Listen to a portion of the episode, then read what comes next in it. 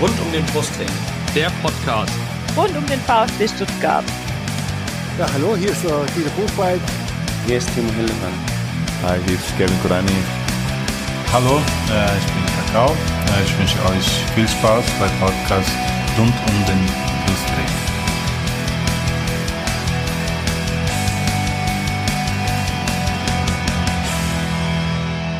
Herzlich willkommen zum Podcast rund um den Brustring. Mein Name ist Lennart. Und mein Name ist Jenny. Und dies ist Folge 44 unseres Podcasts. Ja, leider können wir heute keine Gäste begrüßen. Hat uns irgendwie nicht hingehauen. Ist ein bisschen schade, aber dann machen wir das heute halt mal wieder alleine. Ja, und der Tom hat leider auch kurzfristig abgesagt, deswegen sind genau. wir nur zu zweit. Aber Jenny, das ist ja meistens so, es war ja gegen Bayern schon so, äh, die Spiele gegen die großen Vereine, die müssen wir dann alleine besprechen. Ja, genau. Das ist, es ist irgendwie immer so, dass wir beide da das Team für die schwierigen Spiele sind, oder? naja, schwierige Spiele kann man noch nicht sagen, aber Spiele, die jetzt ähm, nicht so positiv für uns ausgegangen ja, sind. Ne? Das hast du schön gesagt. Ja. ja, worüber wollen wir heute reden? Äh, natürlich über das einzige Spiel, was jetzt seit der letzten Folge gespielt wurde. Das war ein 0 zu 4 gegen Borussia Dortmund am vergangenen Samstag. Dann ja. wollen wir noch reden ein bisschen über die ersten zwei Wochen mit unserem neuen Trainer Markus Weinziel. Was für Themen, was für Probleme sich jetzt so aufgetan haben in den zwei Wochen. Äh, wir reden noch über ein paar weitere Themen rund um den Brustring, wie immer. Zum einen natürlich über die Studie zur NS-Vergangenheit des Vereins, die der VfB in Auftrag gegeben hat, schon vor zwei Jahren und die jetzt am vergangenen Freitag veröffentlicht wurde. Und wir reden über, äh, wie hat es das äh, Kommando Cannstatt mit, mit dem Spruchband formuliert, Gang zu, Gang zu, äh, wir scheißen euch zu, Nein, wir reden über die Kooperation des VfB mit dem chinesischen Super League-Verein Guangzhou R&F ähm, und noch ein paar andere Themen natürlich. Mhm. Und zum letzten Mal in der Geschichte dieses Podcasts. Wahrscheinlich wählen wir den äh, Spieler der Folge. Wir sind, wir haben es gerade gesagt, bei Folge Nummer 44 angelangt. Äh, es gibt drei Spieler, die die 44 getragen haben. Es gab nur einen Spieler, der die 45 getragen hat. Äh, seit es diese Nummer gibt beim VfB, weißt du, wer es ist? Nee, also keine Ahnung. Mario Gomez. Der hat die, glaube ich, als ganz junger Hüpfer mal äh, getragen, bevor er dann irgendwann die 33 bekommen hat. Hätte ich jetzt echt nicht gewusst, aber gut, dann wahrscheinlich aus der Jugend raus und dann hat er halt die, genau. die Nummer gehabt, gell? Genau, aber heute sind es noch drei. Du kannst ja wahrscheinlich einen davon schon denken. Äh, ja, ja, ich, ich habe schon geguckt. und ich bin mir auch sicher, wer da heute für den voten wird. Ich von der Twitter Community. Ja, ja. Ja, ja dann würde ich sagen, legen wir direkt los. Äh, Gäste brauchen wir heute nicht vorstellen. Nee. Ähm, das erste Spiel von Markus Weinziel gegen Borussia Dortmund ging am Ende 0 zu 4 aus. Äh, uns wurde ja, nachdem wir das Bayern-Spiel besprochen haben, in einer Rezension vorgeworfen, wir hätten nur das Spiel nachher erzählt. Ähm, das können wir diesmal ganz schnell abhandeln. Ähm, ja. Nach 25 Minuten stand es schon 3-0 für Dortmund. Äh, Schade. weil der VfB einfach zweimal schlampig verteidigt hat. Mhm. Beim ersten Mal war Reus plötzlich frei und hat dann den äh, Pass in Strafraum gespielt und dann äh, war der abgefälschte Schuss drinnen. Mhm. Beim 2-0 hat dann Castro, äh, ist Castro nur nebenher gelaufen und beim 3 zu 0 hat dann Benjamin Pavard aus dem, ich glaube, es war sogar ein Freistoß raus, hatte, wollte einfach querspielen, hat direkt den Dortmund in die Füße und dann war nach 25 Minuten das Spiel schon gelaufen. Äh, und die ganze Euphorie, die ich irgendwie so ein bisschen hatte, nach dem Motto, jetzt irgendwie Hauptsache, Hauptsache wir geben uns jetzt ein bisschen Mühe und Hauptsache wir halten irgendwie lange das 0-0 oder vielleicht schießen wir auch mal ein ja. Tor. Die war relativ schnell weg. Ich weiß nicht, was hast du dir von dem Spiel erwartet, Jenny? Also ich habe mir eigentlich nichts erwartet ich, ich war, äh, ich habe mir fast gedacht, dass es so ausgeht, weil im Endeffekt hast du eine ziemlich verunsicherte Mannschaft gesehen, schon in den Spielen davor unter Korkut noch.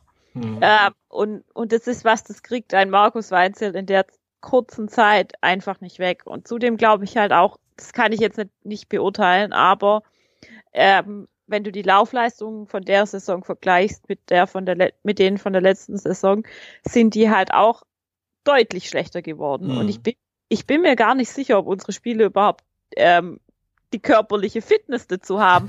also mir ist es dieses Mal jetzt ganz krass aufgefallen ähm, bei Insua. Also bei Insua habe ich echt irgendwie zwischendrin mal runtergeguckt und habe gedacht, hey, kann der noch oder müssen wir dem jetzt das Sauerstoffzeit holen? Also nichts gegen Insua, der hat sich wirklich noch als einer von den wenigen irgendwie reingehängt und versucht, was zu machen. Aber ich habe einfach das Gefühl gehabt, der war nach einer halben Stunde platt, ja. Mhm natürlich, ähm, ich hätte es mir vom Spielverlauf auch anders vorgestellt. Ich, ich hätte jetzt auch nicht gedacht, dass es da nach drei Minuten waren es, glaube Mhm. ich, gell?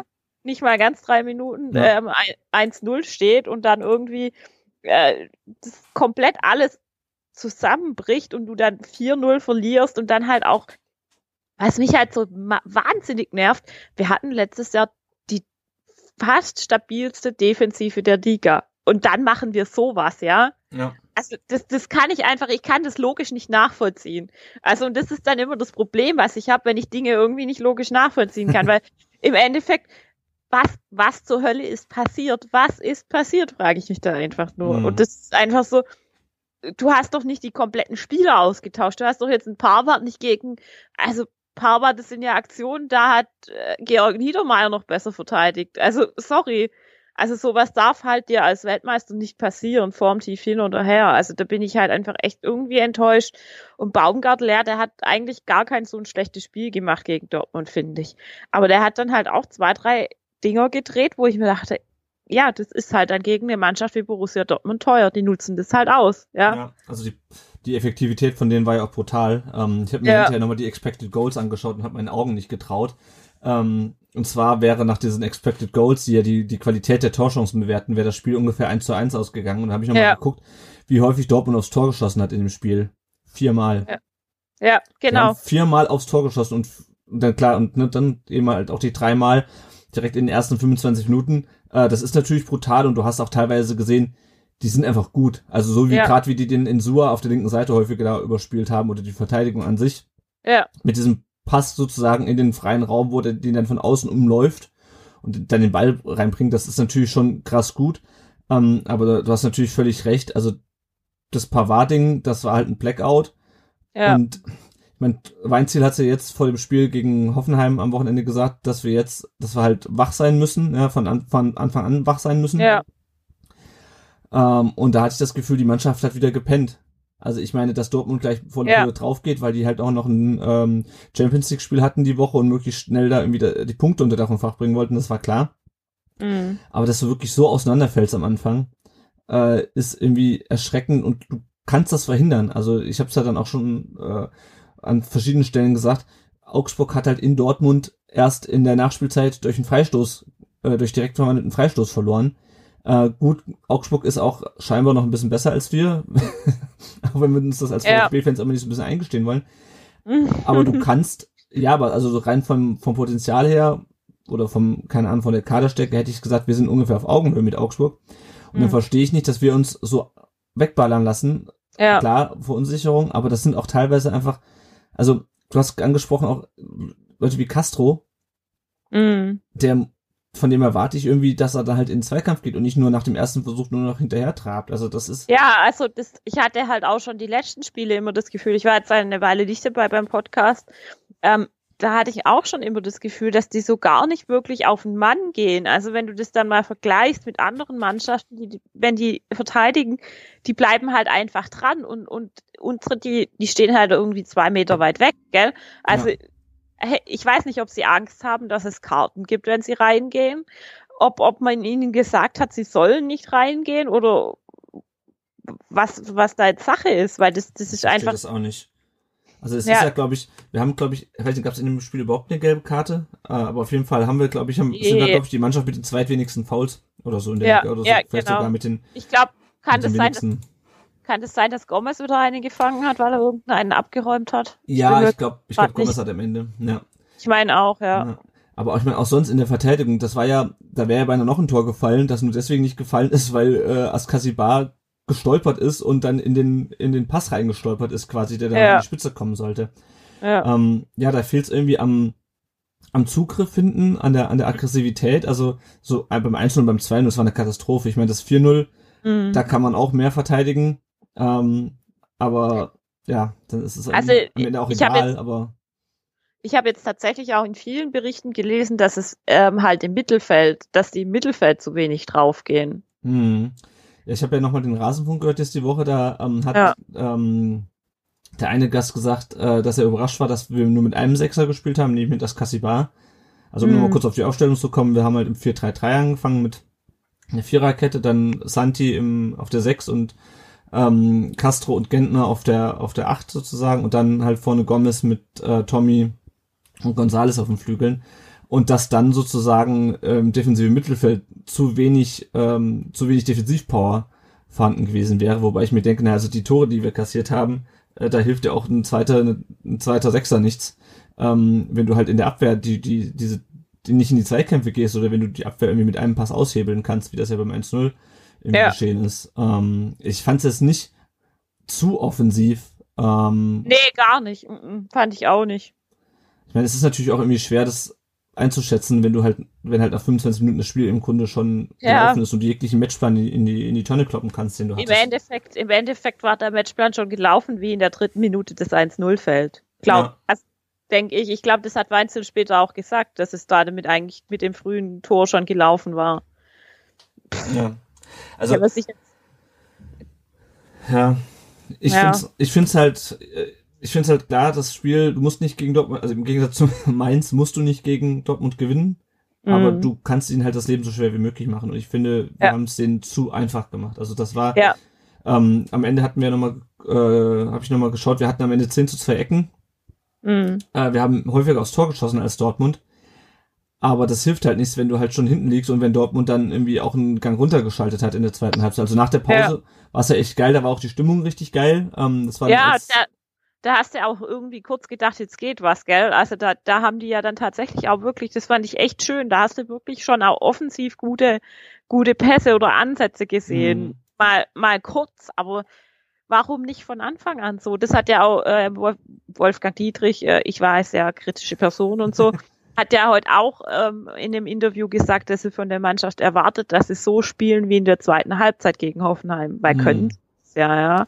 Ja, und was mich daran aber so ein bisschen stört, das ist irgendwie, das ist irgendwie nichts Neues. Also wir haben ja schon gegen äh, Hannover oder nach Hannover spielen hieß es ja, denn wenn wir so immer so spielen wie in der zweiten Halbzeit, so wo wir auch direkt ja. nach dem nach dem Wechsel den Anschlusstreffer gemacht haben, ist es irgendwie immer die erste Halbzeit, die, die da verpennt wird.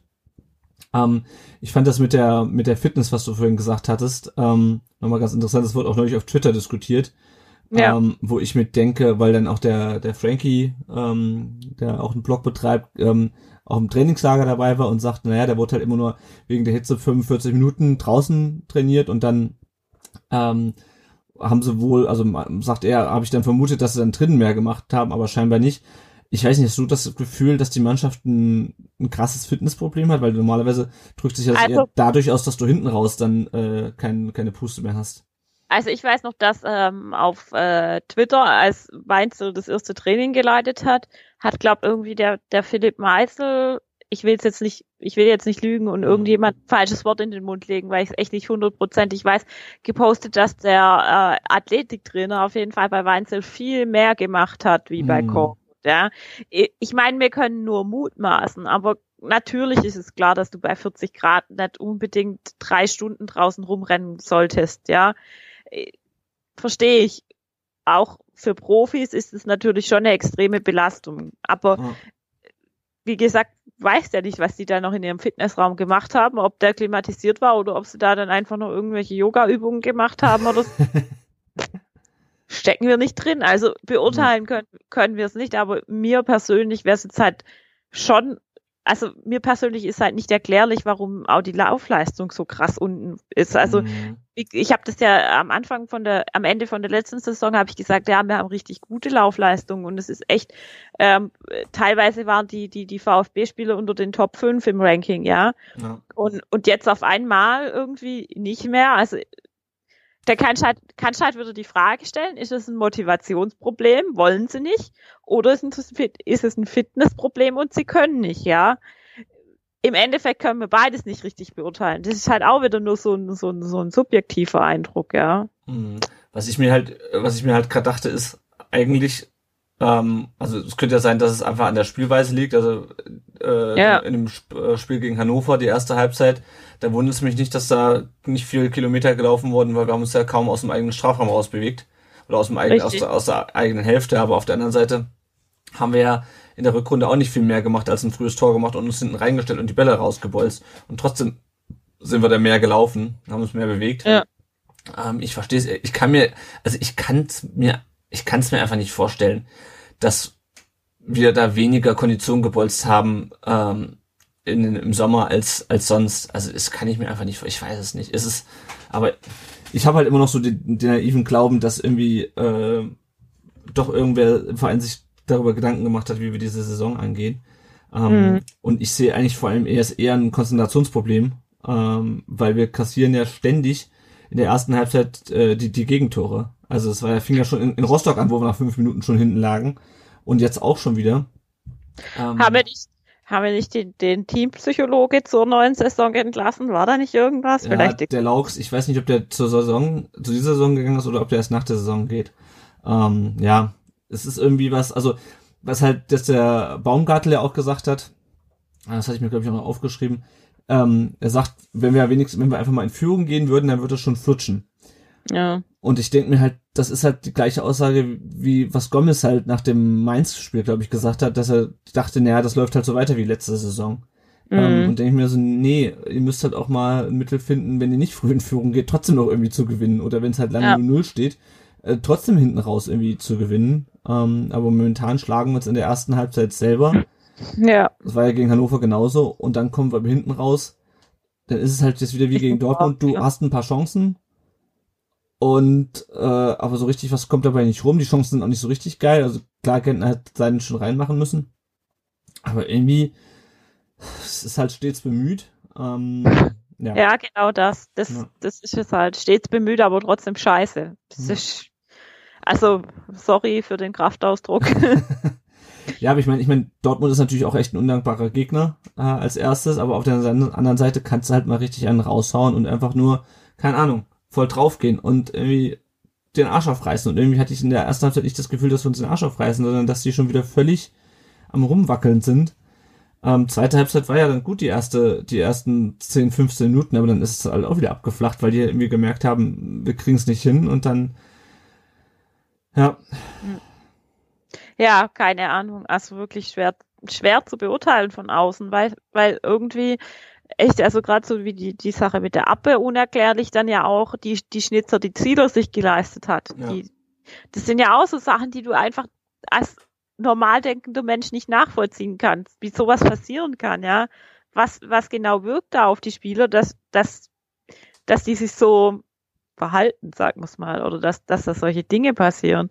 Mhm. Weil da kannst jetzt wieder die Diskussion anfangen, schwieriges Umfeld. Ist, ist vielleicht tatsächlich, äh, ist es tatsächlich so, dass vor der Saison zu viel Druck ausgeübt wurde, weil gesagt wurde, okay, kein Abstiegskampf, möglichst internationale Plätze irgendwie dass das, die deswegen aber das kommt ja auch vom Verein selber. Also. Ja, eben, eben. Das meine ich ja mit Druck ausüben. Es kann ja. halt schon sein, dass, dass einen sowas beschäftigt. Oder dann halt tatsächlich das, okay, es hat doch gut geklappt bisher, äh, machen wir halt so weiter. Aber irgendwann muss das doch auch aufhören. Irgendwann muss denen doch bewusst sein, hey, ähm, es geht nicht so weiter wie jetzt, wir sollten vielleicht mal wieder was arbeiten. Aber ich weiß, ich glaube, dass da einfach auch viele Sachen zusammenkommen. Ja. ja? Da kommt zusammen, dass Ziele irgendwie ähm, mehr Böcke baut als äh, in der gesamten letzten Saison. Ähm, also ich meine, dass er ab und zu mal so Dinger drin hat, das haben wir ja schon in diesem ersten Testspiel da gegen Dresden gesehen.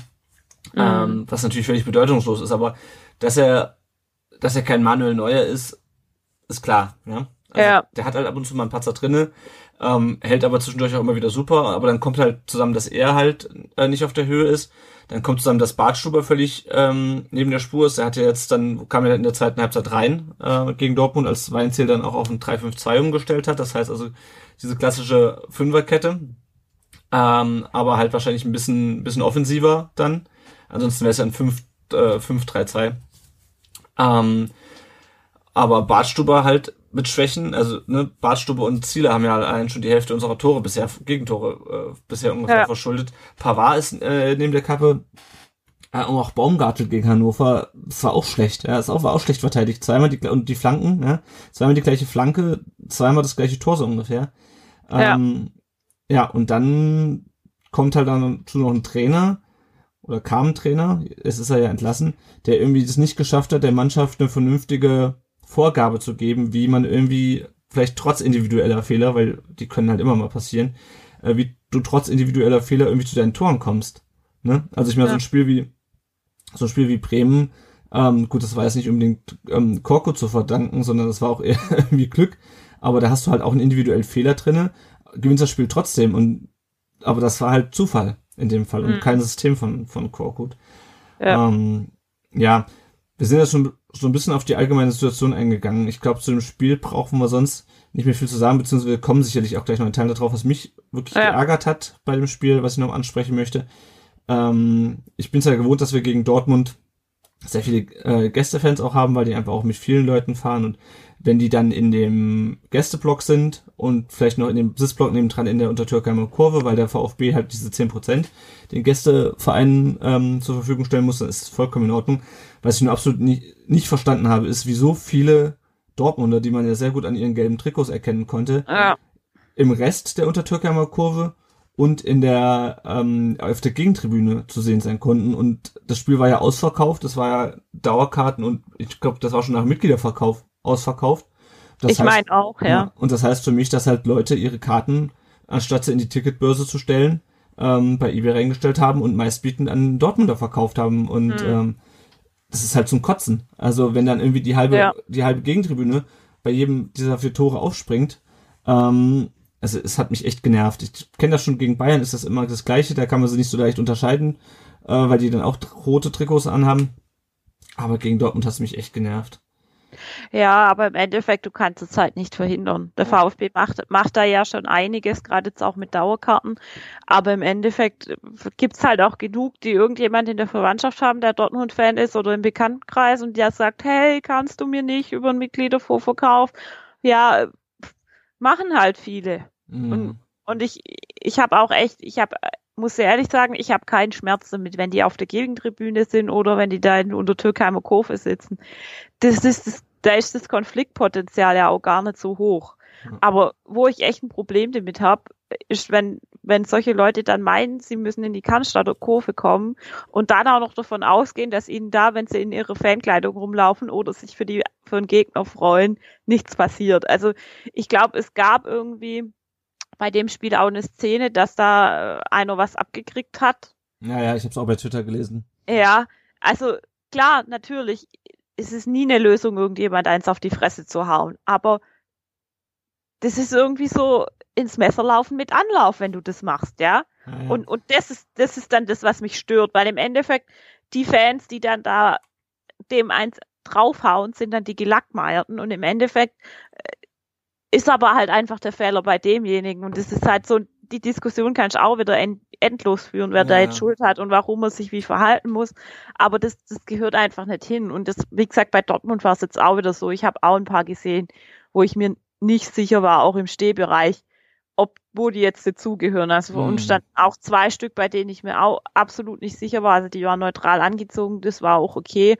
Haben sich auch nicht in die Gegend, in Richtung Gegenseite gefreut, aber ich kann es dann einfach nicht verstehen, ja. Und klar, du, du kannst nie komplett den Riegel vorschieben, dass niemand irgendwelche Karten an Dortmunder verkauft. Aber wenn es halt tatsächlich Dauerkarten oder so sind, dann muss der VfB halt einfach daueraktiv werden und was dagegen tun und die Leute dann halt massiv sperren. Ja, also ich fand einfach die Anzahl der, der Leute auf der, Ja. also das war wirklich, das ging ja von der Gegentribüne äh, ja, fast, fast bis zur Mitte. Ähm, und ja, klar, was in der was in der Cannstatter Kurve angeht, ich habe auch beim, als ich rein bin, da stand vor mir auch ein Vater und sein Sohn, sein Sohn hatte ein Dortmund-Trikot an, wo ich und dann hat er sich beschwert, dass er halt nicht rein dürfte. Ich so, ja, Junge, guck dich mal um, das sind alle im VfB-Trikot hier. Du hast hier offensichtlich nichts zu suchen. Ähm, Ja. Und ja, gut, ich meine, mit dieser, mit dieser Auseinandersetzung auf die Fresse hauen, auf guter Schmuss vielleicht nicht sein, ähm, aber es ist halt einfach die Heimkurve und da hast du mit deinem Trikot nichts zu suchen. Wenn du jetzt irgendwie Ja. mit deinen Freunden mitkommst und Dortmund-Fan bist, dann und unbedingt mit deinen Freunden im Stadion stehen willst und du gehst in die Cannstatter Kurve, dann musst du halt damit leben, dass du halt die Klappe halten musst. Weil ähm, Ja. wir haben das häufig genug gesehen, wenn es gegen Bayern ging, dass dann ähm, ist, da gibt's ja, hat's ja regelmäßig früher ähm, Kloppereien gegeben, wenn die Bayern ein Tor geschossen haben, dann konntest du immer so, so rumgucken im Stadion, ähm, wo jetzt die nächste Schlägerei losgeht, weil irgendein Bayern-Fan mitten, inmitten von Stuttgart-Fans Ja, der eskaliert ist. Ja, also alles in einem kein sehr schönes Spiel, auch rundherum nicht. Ähm, nee. War auch am, also am Bahnhof waren auch viele Dortmunder und auch in, in den Bahnen waren viele in, und in ich Bad mich auch Cannstatt auch. Also wir sind, Ja, war, wir ja. waren vor dem Spiel noch in dem, in dem Museum ähm, und sind noch ein bisschen durch, genau, wir haben in Cannstatt noch was gegessen und es liefen überall Dortmunder rum. Also ich Also- habe mich aber echt, echt ein bisschen unwohl gefühlt, was echt mega viele waren. Und dann war es halt dann auch irgendwie so, ich glaube irgendwie die U11 ist am Anfang nicht gefahren oder so. Ja, ja. Das die, die, die, auch- die U13, glaube ich, war mit Ja. Ersatzwürfeln oder so. Naja. Also es war irgendwie echt auch ein bisschen chaotisch dann ums Spiel rum und äh, ja, ja, also Ja. ich bin froh, dass ich heil vom Stadion, also ins Stadion und wieder zurückgekommen bin. So. Gut, dann würde ich sagen, schließen wir das Spiel damit ab. Also wir hatten ja, Ja. diesen, diesen, äh, diese Umstellung vom 4-3-3 auf 3-5-2. Da bin ich mal gespannt, wie das äh, mit, äh, mit Weinzel weitergeht. Ich sehe gerade, ich habe in unser Vorbereitungsdokument mit unseren Notizen habe ich noch geschrieben, Korkut beginnt im 4-3-3. Das ist natürlich äh, ja, ein freudscher Verschreiber. Gut, ähm, dann würde ich sagen, dann schauen wir nochmal so ein bisschen generell die Gesamtsituation an. Auch die ersten zwei Wochen jetzt mit unserem Trainer Markus Weinziel. Mhm. Ähm, weil wir hatten ja eine Länderspielpause jetzt, das heißt, er hat, glaube ich, nur insgesamt zwei Tage mit dem aktuellen Kader ähm, trainieren können überhaupt, weil halt die ganzen Nationalspieler unterwegs waren. Ja. Ähm, er hat jetzt noch zwei Co-Trainer mitgebracht. Zum einen Wolfgang Beller, der ist schon seit 2009 bei ihm, mit ihm unterwegs. Und ein Athletiktrainer, das war der, den du angesprochen hast, glaube ich, Thomas Barth. Äh, der ist seit 2008 schon mit ihm unterwegs. Ähm, das kam die Tage raus, dass der VfB Rainer Wiedmeier von Hertha abwerben wollte. Ähm, der war früher Co-Trainer unter Markus Babbel beim VfB und äh, auch lange Jahre Trainer der zweiten. Hertha hat ihn aber nicht freigegeben, also da soll auf jeden Fall noch ein Co-Trainer kommen. Und was auch noch ganz interessant war, aber wenig überraschend, ist, dass der Vertrag von äh, Weinziel nur für die erste Liga gilt, was ich aber Ja. durchaus für sinnvoll halte, weil wenn wir absteigen, dann äh, ist der sowieso weg. Also Ja, denke ich auch. Ja. wir dürfen einfach nicht absteigen und wenn wir wieder absteigen, ist die Kacke so hart am Dampfen bei uns, dann kannst du auch den Trainer nicht halten. Nee, mhm. Ja, ansonsten ist es halt, ähm, ja, BVB-Spiel ist halt für mich wenig aussagekräftig. Das ist halt so ein bisschen ärgerlich, Nee. dass, wir, dass man sich jetzt wieder irgendwie gedulden muss, weil man kann, also es gibt einem, das Spiel gibt einem keinerlei Hoffnung so richtig, dass man sagt, ah, jetzt erstes Spiel, jetzt, jetzt geht's wieder aufwärts. Ähm, aber du kannst halt auch nicht sagen, also wenn wir jetzt 0 zu 4 gegen äh, Düsseldorf verloren hätten, dann hätte, dann hätte das mehr Aussagekraft als dieses Spiel hier irgendwie, finde ich. Ja. Ähm, ja, und das ist, ich finde es halt irgendwie so ein bisschen frustrierend, dass wir uns Ja. jetzt wieder, ja, dass wir jetzt wieder abwarten müssen. Jetzt die nächsten Spiele sind auch nicht einfacher. Samstag in Hoffenheim, danach gegen die Eintracht, äh, die, die neuerdings sieben Tore schießt, ähm, Ja. auch gegen eine Mannschaft, gegen die wir dank Zieler nur 0-0 gespielt haben. Es ist irgendwie alles so ein bisschen unzufriedenstellend, aber es ist halt klar, wenn du halt den Trainer wechselst, dann dauert das halt einen Moment. Aber es ist halt, wir haben jetzt den achten Spieltag. Ähm, so langsam müssten halt mal die Punkte zusammenkommen. Mhm. Wir Auf haben, jeden Fall. wir haben äh, jetzt einen Punkt mehr als äh, zum gleichen Zeitpunkt in der Abstiegssaison. Weißt du? Oh, wie schön. Ja, da hatten wir vier Punkte nach zehn, äh, nach acht Spielen, allerdings mehr Tore und äh, ich glaube auch weniger Gegentore. Ähm, ja. Und was ein weiteres Problem noch ist, sind die Verletzungen gerade. Äh, die Davi hat ja seine Verletzung an der Achillessehne, die er schon aus, aus Wolfsburg mitgebracht hat, beziehungsweise es sind, glaube ich, wird ja immer Probleme genannt, es ist, glaube ich, irgendwie eine Schleimbeutelentzündung. Ekelhafte Sache. ja, genau. Ja, mit Sosa ist noch, noch ekelhafter, glaube ich. Ähm, was ich ein bisschen albern fand, ist in der Diskussion, dass es gesagt wird, ja, die David ist ja sowieso verletzungsanfällig, ist kein Wunder. Ähm, der hat halt vorher was am Knie. Und das ist Hm. jetzt, glaube ich, relativ stabil, seit, äh, Hm. seit er in Wolfsburg ist. Ähm, das Ja. ist halt, halt ein anderer Körperteil. Also ich weiß nicht, ob, das, ob man das so vergleichen kann. Du kannst halt nicht komplett ausschließen, dass es nicht vom Knie kommt. Du, dass sich das so Weil- fortsetzt oder was? Weil, nee, aber du musst halt bedenken, dass, also, der hatte ja, also, einen Knorpelschaden oder was auch immer Mhm, im Knie. mhm. Und dadurch entwickelst du ja auch eine gewisse Schonhaltung, wenn du da irgendwie noch Schmerzen hast oder das nicht voll belasten kannst. Und dadurch kann sich dann wieder ein anderes, ähm, ein anderes Körperteil quasi überlasten. Und das wäre jetzt zum Beispiel Achillessehne, Fußgelenk oder so, das wäre schon vorstellbar. Also aus medizinischer Sicht, glaube ich. Ich will Mhm. da jetzt keine falschen, falschen Sachen erzählen, aber es ist ja zum Beispiel auch so, wenn du dir den Fuß brichst ähm, und dann irgendwie hast du ja auch oft danach Probleme mit den Armen, weil du äh, an Krücken gehen musst. Und so ähnlich kann man sich das, glaube ich, schon ein bisschen vorstellen.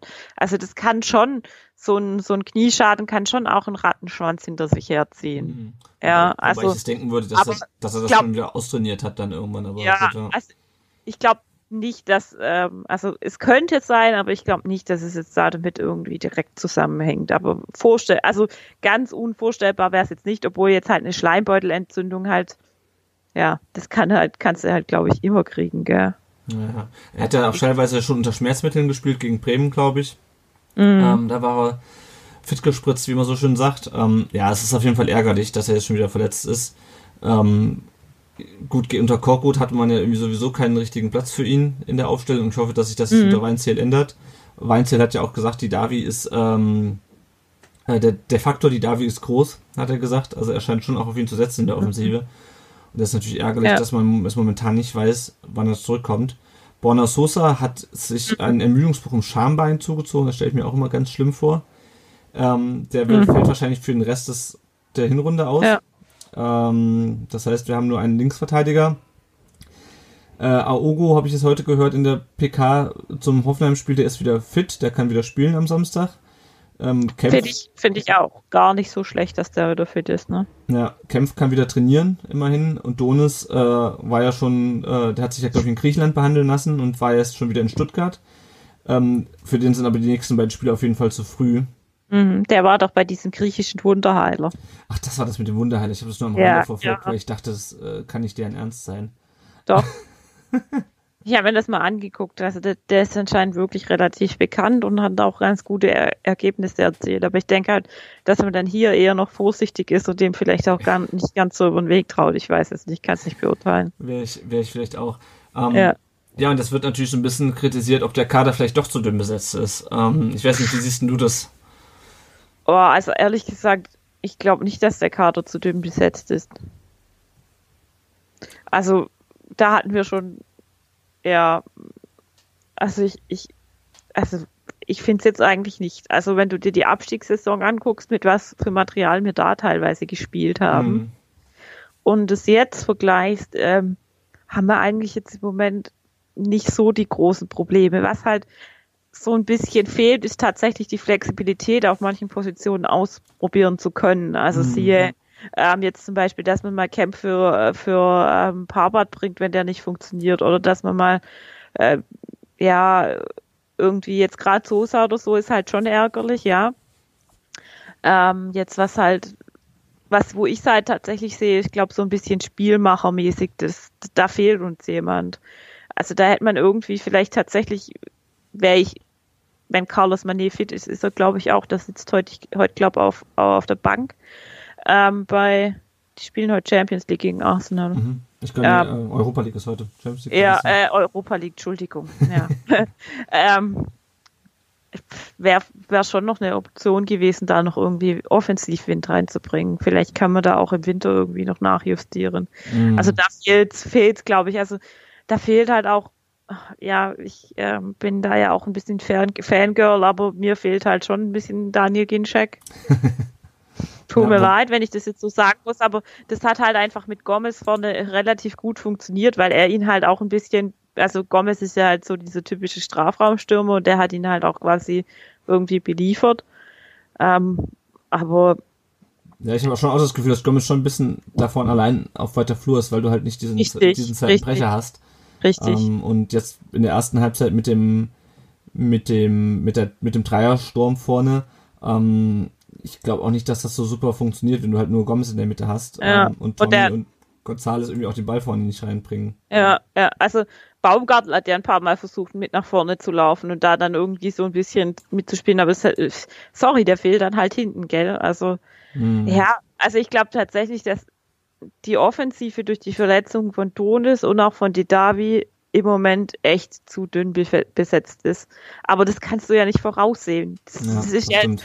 das ist ja jetzt wirklich äh, Worst-Case-Szenario in dem Sinne her. Also, dass sich da jetzt zwei Offensivkräfte und dann auch noch gleichzeitig verletzen. Also, ja, du kannst halt dann höchstens sagen, okay, ich gucke jetzt mal, wen ich da noch in meiner, nennen, nennen die sich noch Jugend oder die zweite Mannschaft? Ja, das ist jetzt ist. 21, ja. ja. Wen ich da noch habe, ob ich da noch irgendjemand mal reinziehen kann als frische Spielidee. Nee, die hatten ja keinen, die haben ja erst am Wochenende parallel gespielt. Die hatten, ja. drei, die hatten drei Auswechselspieler nur. Ja. Weil, die, weil der halt den Kopac schon hochgezogen hat. Ja. ja. ja. Aber nochmal kurz zum Thema Daniel Ginczek. Ich habe das ja neulich schon mal gehört, ich habe das nochmal angeguckt. Der hat bisher ein einziges Spiel von Beginn an gemacht. Mhm. Ansonsten wurde er nur eingewechselt. Jetzt gegen Bayern in der 60. gegen Bremen auch, gegen Gladbach erst in der 82. Ähm, ich, wenn ich es richtig in Erinnerung, Erinnerung habe, ist äh, Ginczek ja eigentlich nach Wolfsburg gegangen, um endlich Stammspieler zu sein, ne? ja, schon. Tja, mal schauen, vielleicht kommt er nächstes Jahr auch zurück, so wie die David zurückgekommen ist. Ähm, ja, also ich, ähm, klar, mit so, es, der Kader ist schon klein, kleiner als andere, sag ich mal. Ne? Also ich glaube, wir haben jetzt 21 Spieler insgesamt im Kader, da gibt es schon Kader, die größer sind. Auf mhm. der anderen Seite ähm, hast du dann halt aber auch bei dem größeren Kader, wenn alle fit sind, Leute, die einfach ähm, auf, die, auf die Tribüne müssen. Äh, du hast ja. mehr Unzufriedenheit, du hast ja jetzt schon Leute, äh, weil du ja immer nur den 18er Kader nominieren darfst, du hast ja jetzt schon immer schon drei Leute, die du auf die Tribüne setzen musst. Ähm, und ja. das war ja beispielsweise und, und schon bei. Doch mal, guck doch mal, wie, wie wir letzte Saison am Ende von der Saison die Diskussion hatten, weil er was weiß ich, wen auf die Tribüne gesetzt hat. Ja, ja das haben wir ja jetzt einfach gar nicht mehr. Jetzt, jetzt, jetzt haben wir mal die Möglichkeit, dass tatsächlich alle irgendwie spielen können. Natürlich hätte ich natürlich lieber die qualitativ hochwertigeren Spieler. Das ist jetzt natürlich nicht Sinn der Sache, dass da jetzt ein Hans Nuno Sapai auf der Bank sitzt. Der bringt uns ja in dem Sinne nichts, ja. ja. Aber pff, also ich tue mich da jetzt schwer zu schreien, der Kader ist zu klein. Also mhm. wirklich. Mhm. Weil letzte Saison haben alle geschrien, der Kader ist zu groß. Naja, naja. Also es ist also ich sag mal so, wir müssen halt einfach auch mit den Spielern, die wir haben, ähm, man muss halt auch mal damit klarkommen, dass halt äh, die Davi mal nicht spielen kann und dann muss man auch ein System finden, wo die Davi halt nicht spielt. Und wir haben ja, ja trotzdem immer noch ähm, genügend Offensivspieler auch. Also wir haben ja Gonzales und Gomez und Tommy, die grundsätzlich schon alle offensiv spielen können. Wir haben Arcolo noch. Äh, also auch der Ausfall von Donis ist zwar ärgerlich, aber auch da muss man, muss man irgendwie eine Lösung finden, weil nur schnelle Konter über die Davi und ähm, und Donis, wie es gegen Bremen geklappt hat, kann ja auch nicht der, der alleinige Plan sein. Also hoffe ich auch, dass, dass äh, Weinzel noch, einen, noch einen zweiten Plan hat. Mhm. Gut, dann würde ich sagen, dann hören wir uns mal eine Sprachnachricht an, die wir endlich mal wieder bekommen haben. Diesmal von Christoph. Wer bei Twitter aktiv ist, kennt ihn unter raybucanero74. Äh, und er hat eine etwas längere, die ist, glaube ich, vier Minuten lang jetzt. Äh, wir hören sie uns mal in Gänze an und äh, schauen mal, was er uns zu sagen hat. Grüßt euch zusammen. Hier spricht Christoph oder auch Rebucanero74 auf Twitter. Ja, ich wollte euch eine kleine Anregung geben für eure Diskussion und äh, auf zwei Punkte wollte ich gerne zu sprechen kommen. Einmal ist es die berühmte Achse, die jede Mannschaft braucht. Und ja, da würde ich gerne über Castro sprechen in der Achse. Ja, also Castro war sicher vorgesehen als ein zentraler Mittelfeldspieler bei uns vor der Saison. Und ja, mit seiner Erfahrung und auch mit seinen äh, technischen Fähigkeiten sind wir davon ausgegangen, dass er das Spiel äh, auf ein anderes Niveau heben kann. Wer die erste Halbzeit gegen Dortmund gesehen hat, der muss sagen, das war gar nichts. Ja, da war auch von der Körpersprache, vom Zweikampfverhalten nichts da, was man in der Bundesliga einfach braucht, um bestehen zu können. Und äh, meiner Ansicht nach hat er sich nachdrücklich für einen Platz auf der Bank empfohlen damit. Wenn man die anderen Spieler aus der Achse durchgeht, also zum Beispiel Gentner, muss man auch sagen, hat bisher nicht an die guten Leistungen aus der Rückrunde anknüpfen können hat mehr mit sich selbst zu tun, als dass er den jungen Spielern um sich herum Sicherheit geben kann. Geschweige denn das Spiel lenken oder sich gegen eine drohende Niederlage stemmen. Das war noch nie seine Stärke. Badstuber hat bisher fast nur schwache Spiele gemacht für den VfB. Das letzte jetzt gegen Dortmund war vielleicht eine ordentliche Halbzeit. Aber davon zu sprechen, dass er der Abwehr Stabilität geben kann, das ähm, wäre, glaube ich, zu hoch gegriffen. Zieler war letzte Saison eine absolute Bank ja, und hat sicher dazu beigetragen, dass wir so eine, so eine geile Rückrunde gespielt haben. Aber der konnte seine Form leider auch nicht halten. Und da muss man schon sagen, dass bei dieser erfahrenen Achse einfach die Leistungen bisher so schwach gewesen sind, dass, ja, dass man sagen muss, wenn die sich nicht zusammenreißen, wenn die nicht langsam echten Arsch an die Wand kriegen, dann sehe ich schwarz für die Hinrunde auf jeden Fall mal. Und ja, darüber hinaus muss man sehen. Ein anderer Punkt, den ich ansprechen will, ist die Geschichte mit den, mit den Fans. Ja, immer wieder die Diskussion über das Umfeld und äh, die Forderung, dass äh, der Mannschaft oder dem Verein zu wenig Kredit gegeben wird. Also ich kenne äh, die Kurve und auch, äh, sagen wir mal, die, das Fanumfeld vom VfB schon lange. Und ich habe selten erlebt, dass eine Mannschaft bei 3-0 Pausenrückstand in der zweiten Halbzeit dermaßen gepusht und gefeiert wird, wie in der zweiten Halbzeit gegen, gegen Dortmund. Ja, das war äh, absolute Weltklasse.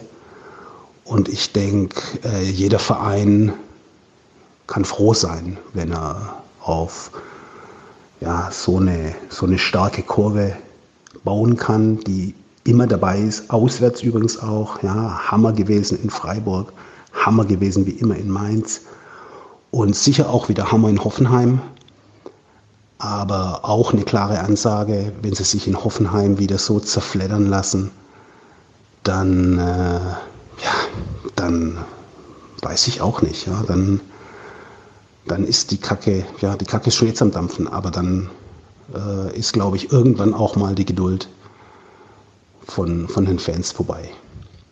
So viel von mir als Anregung. Viel Spaß beim Aufnehmen und bis bald. Ja, Christoph, vielen Dank für deine Sprachnachricht. Ähm, ja, der hat ja einige Themen angesprochen. Ähm, ja. Teilweise Sachen, die wir auch gerade schon, über die wir auch gerade schon gesprochen haben. Castro, ähm, ja, von Castro hatte ich mir eigentlich auch mehr erwartet. Ähm, ja, der, der ist irgendwie so unsichtbar, gell? Also ich, das einzige Mal, wo ich den gesehen habe, ist, wo er das Tor gegen Bremen macht. Ja. Ich Sonst mir, ja. fällt, fällt er mir gar nicht auf, ja. Ja, und ich hatte eigentlich gedacht, dass er, gut, in Leverkusen war er ja äh, wirklich ein zentraler Schlüsselspieler. In Dortmund hat es nicht ganz so geklappt. Dortmund ist aber halt auch irgendwie ein anderes Niveau die Mannschaft ist insgesamt stärker und ich hatte mir schon erhofft irgendwie, dass er so ein Schlüsselspieler bei uns ist, ja, mit Erfahrung.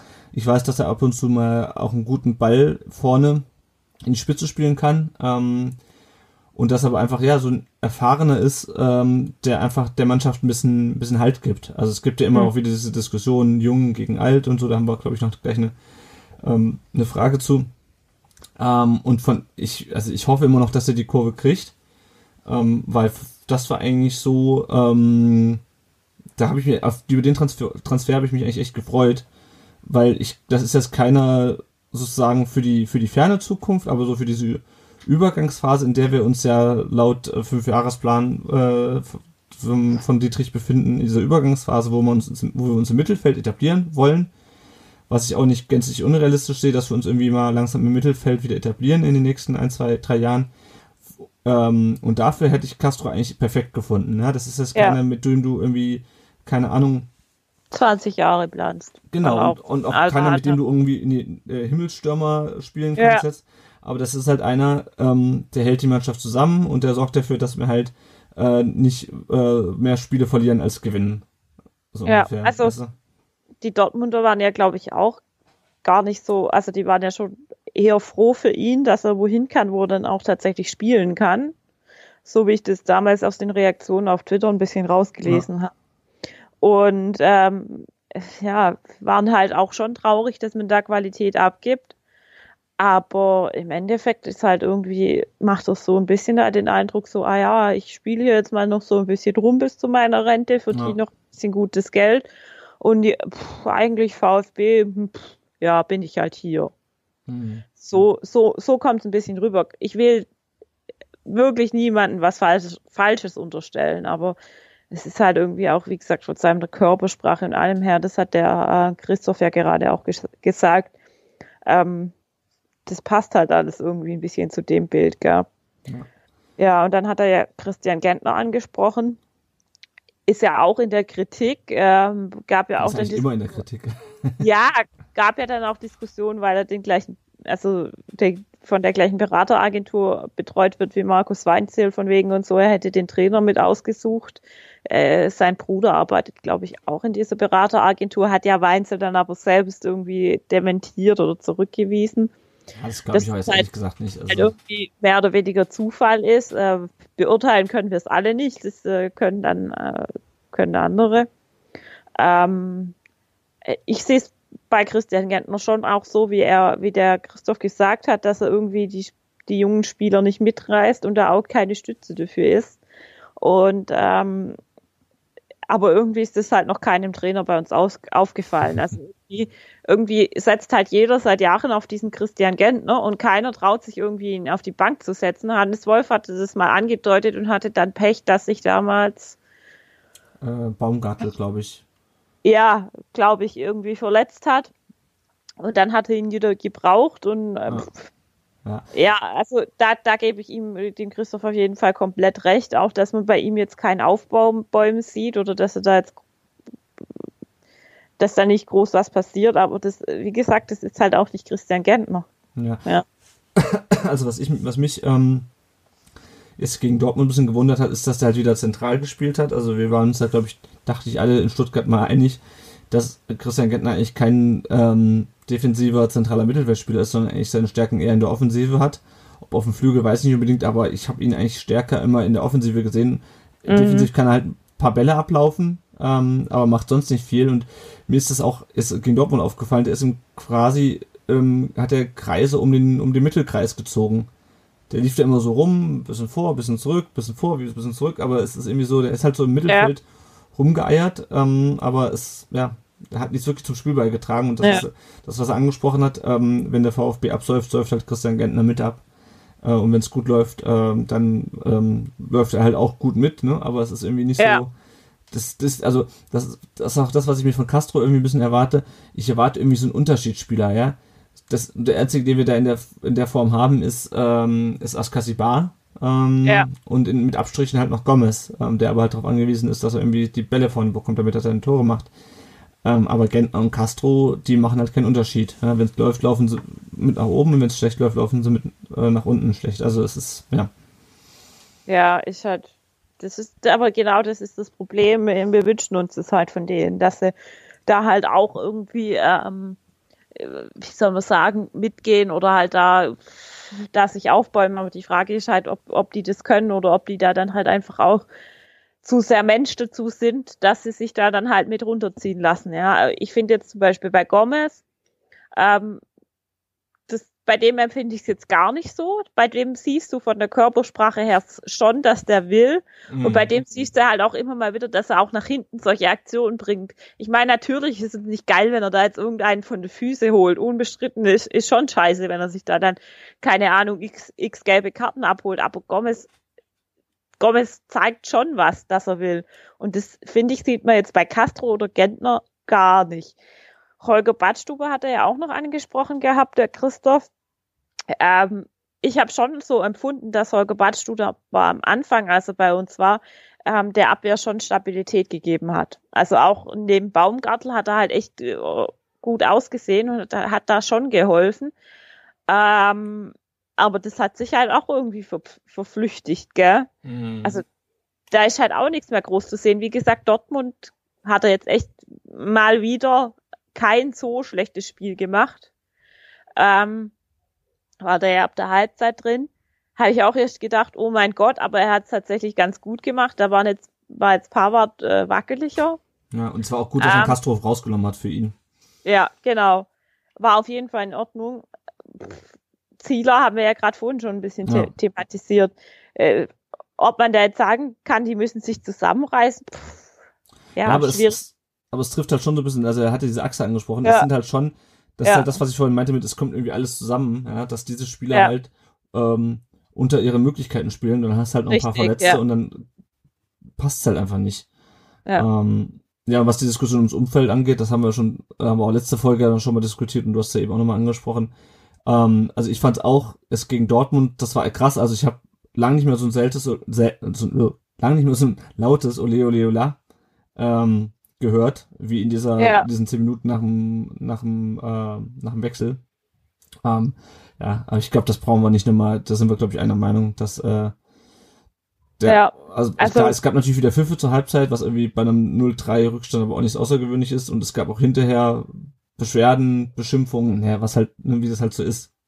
Momentan. Also ich finde es halt, ich finde es halt aber gerade im Moment echt richtig schön, was sie gerade immer machen bei dem Heimspielen, ist, dass sie vorm Spiel in die Kurve kommen und da dann nochmal hier kurz ihre, ihre Klatschaktion machen ja, genau. mit, mit der Kurve zusammen.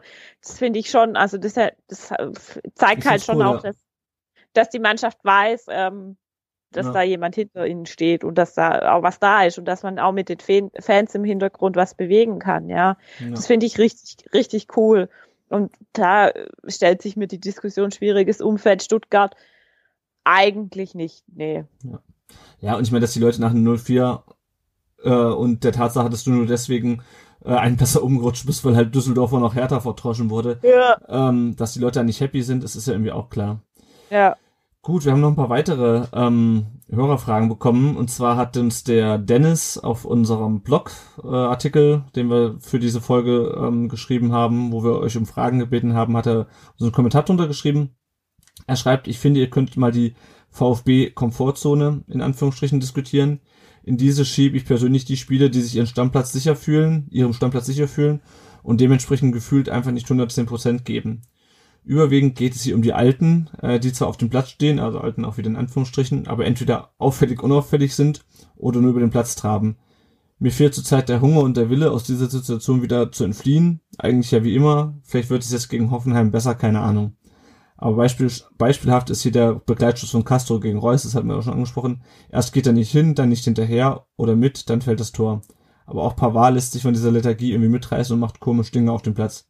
Also, wie kommen wir raus aus dieser Zone? Müssen die alten Hasen einfach mal in Dämpfe bekommen und zuschauen? Besitzt einer die Mentalität, das Ruder rumzureißen? Gegebenenfalls Gomez? Jedenfalls müssen wir ganz dringend raus aus der Komfortzone und wieder ein Gegner sein, gegen den niemand gerne spielt. Natürlich hoffe ich, dass Weinziel hier so Umdenken anregt, aber sicher bin ich mir eben nicht. Wir müssen den Abstiegskampf mal wieder annehmen und nicht denken, das wird schon irgendwie. Äh, da hat er noch was hinten dran geschrieben. Ich würde aber kurz nochmal über das sprechen. Das ist ja im Grunde das, was wir auch schon gesagt haben. Und ähm, ich glaube, Weinzel hat es halt auch nochmal gesagt, ähm, Schluss mit den Nettigkeiten, es hieß irgendwie, also wir müssen wieder, also nett sein hat er, äh, meinte er heute in der Pressekonferenz, nett sein kann man irgendwie im Privatleben, aber auf dem Platz müssen wir wieder ein bisschen bissiger werden. Ja. Äh, und das ist halt auch so was. Wir lassen uns da halt abschlachten. Wir äh, verlieren ohne Gegenwehr gegen Hannover in der ersten Halbzeit das Spiel schon quasi. Ähm, ich tue mich immer so ein bisschen schwer damit, diese Alt gegen Jung-Diskussion aufzumachen, ähm, weil ja auch beispielsweise Pavard als junger Spieler ähm, momentan ja. schwach drauf ist. Tommy hat auch schon seine Probleme gehabt diese Saison. Ähm, ja, es ist, glaube ich, einfach so eine Sache der Wachheit und der Mentalität auch so ein bisschen. Ähm, Weinzel hat ja heute auch in der PK gesagt, ist eigentlich egal, ob wir es mit 4-4-2 oder 3-5-2 spielen. Wichtig ist, dass wir aggressiv in die Zweikämpfe gehen und so.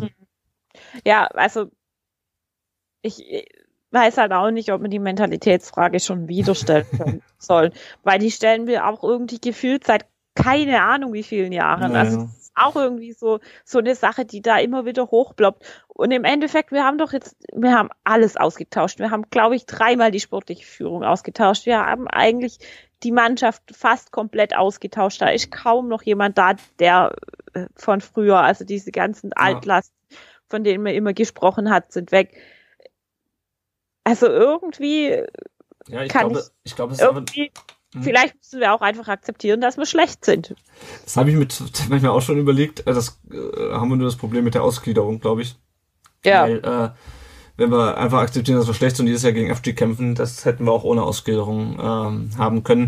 Ja. Äh, ja, ich glaube, das ist einfach in der Mannschaft, es kommt halt einfach ganz viel zusammen und dann haben wir einfach das Problem auch, dass ähm, die zusammen Setzung irgendwie in der sportlichen Leitung halt nicht passt. Ja, dann holst du halt Korkut und gibst, verlängerst deinen Vertrag.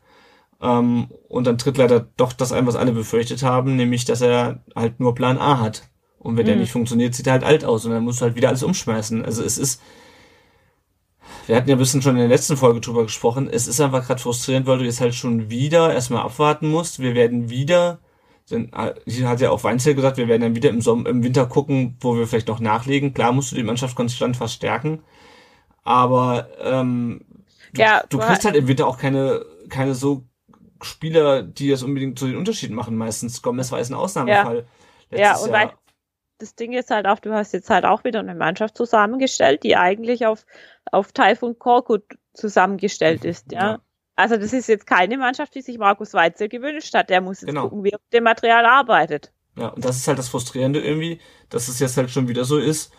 Und da muss man sagen, ja, okay, das war halt jetzt wieder eine Umbruchssaison, ja. Ähm, und ich hatte eigentlich gehofft, dass wir, weil ich von dem Kader eigentlich doch relativ viel halte, ähm, dass wir dann halt wieder irgendwie bis zum Ende im Abstiegskampf stecken und irgendwie es wieder nur ums blanke Überleben geht und nicht darum, irgendwie sich weiterzuentwickeln. Und dann ist nächstes Jahr Pavard weg und es ist irgendwie so, wir stecken irgendwie wieder in der gleichen Situation wie letzte Saison. Ne? Mhm. Und ähm, da hatte ich eigentlich gehofft, auch nach den Investitionen, also man muss ja mal ganz krass so sehen, ähm, wir haben da Geld in die Hand genommen, damit wir ähm, halt nicht schon wieder den Trainer entlassen müssen dieses Jahr, ja. Weil eine Saison, in der du einen Trainer entlässt, ist meistens äh, zumindest in Teilen eine Scheißsaison. Und Ja. Ähm, ja, jetzt sind wir halt wieder in der gleichen Situ- Situation wie letztes Jahr. Und, Ja, aber du hättest halt auch nicht an, an, an äh, Taifun Korkut festhalten können. ja ich, Weil dann wär's halt, auch- dann hättest du dich gleich, quasi gleich für die zweite Liga planen können. Ja, ja, ja. Ja, also er sagt gerade noch, ähm, äh, das Ende noch von dem Beitrag von, ähm, von Dennis ist noch äh, eins noch, die ganzen Trainer, die Korko zur Seite gesprungen sind, wollten nur nicht, dass der VfB wieder anfängt, so etwas wie Fußball zu spielen. Deswegen sollte der bleiben. Eine Art von Selbstschutz, vermute ich dahinter. Ne? Ich bin manchmal gespannt. Ähm, was er auch noch letzte Woche hochkochte, war diese Geschichte um die ähm, um Reschke und die Entlassung von Taifun Korkut. Ähm, ich habe ja mittlerweile so ein bisschen das Gefühl, dass die, ähm, dass das Ganze gar nicht so hochgekocht wäre, wenn er seine seinen Umgang mit dieser ganzen Geschichte nicht noch so offensiv verteidigt hätte, so hinterher, Mhm. so nach dem Motto, bisschen Flunkern gehört dazu. Ähm, ja, also ich finde, was, was mich halt ärgert, ist einfach, dass es wieder ein schlechtes Lied auf den VfB wirft. Ja, Ja. und äh, wir haben jetzt einfach in der Vergangenheit schon gelernt, dass Michael Reschke nicht für eine Kamera gehört. Ganz einfach. Das, das war ja wahrscheinlich auch der Grund, warum er bei Bayern dann immer im Hintergrund stand. Ja, ja. Und ja. äh, Ich habe auch das Gefühl, er wollte so ein bisschen überkompensieren, nachdem er ja, Beim, beim Wolf zu ehrlich war, ja, ähm, hat er gedacht, okay, das passiert mir nicht nochmal. Ähm, ja, und keine Ahnung, es gibt halt, es kamen schon tausend Vereine, tausend Trainer am Sonntag nach, einem, nach einer Niederlage an einem Samstag entlassen. Und es mussten schon tausend äh, Sportdirektoren äh, nach dem Spiel irgendwas sagen äh, und äh, am nächsten Tag trotzdem den Trainer entlassen. Und 999 von denen haben es irgendwie geschafft, äh, nicht das komplette Gegenteil von dem zu sagen, äh, was sie am nächsten Morgen gemacht haben. Und das dann auch so, dann auch so stolz drauf zu sein. Ich, also, keine Ahnung. Klar, es war auch Länderspielpause, da wurde das Thema nochmal extra hochgekocht, weil es sonst nichts zu berichten gab. Aber es ärgert mich halt einfach wieder, weil er sagte, er wollte halt irgendwie Schaden vom VfB abwenden, ähm, falls sie den Korko doch behalten hätten. Aber es ist halt doof. ja, aber das war halt ihm, das, das war ihm halt zu dem Zeitpunkt nicht bewusst, was er mit der Aussage ähm, Ja, nicht. Und er war mit zu dem Zeitpunkt wahrscheinlich auch noch sicher, dass Korkut am nächsten Tag noch auf der Trainerbank sitzt. Das kann natürlich Wenn- auch sein.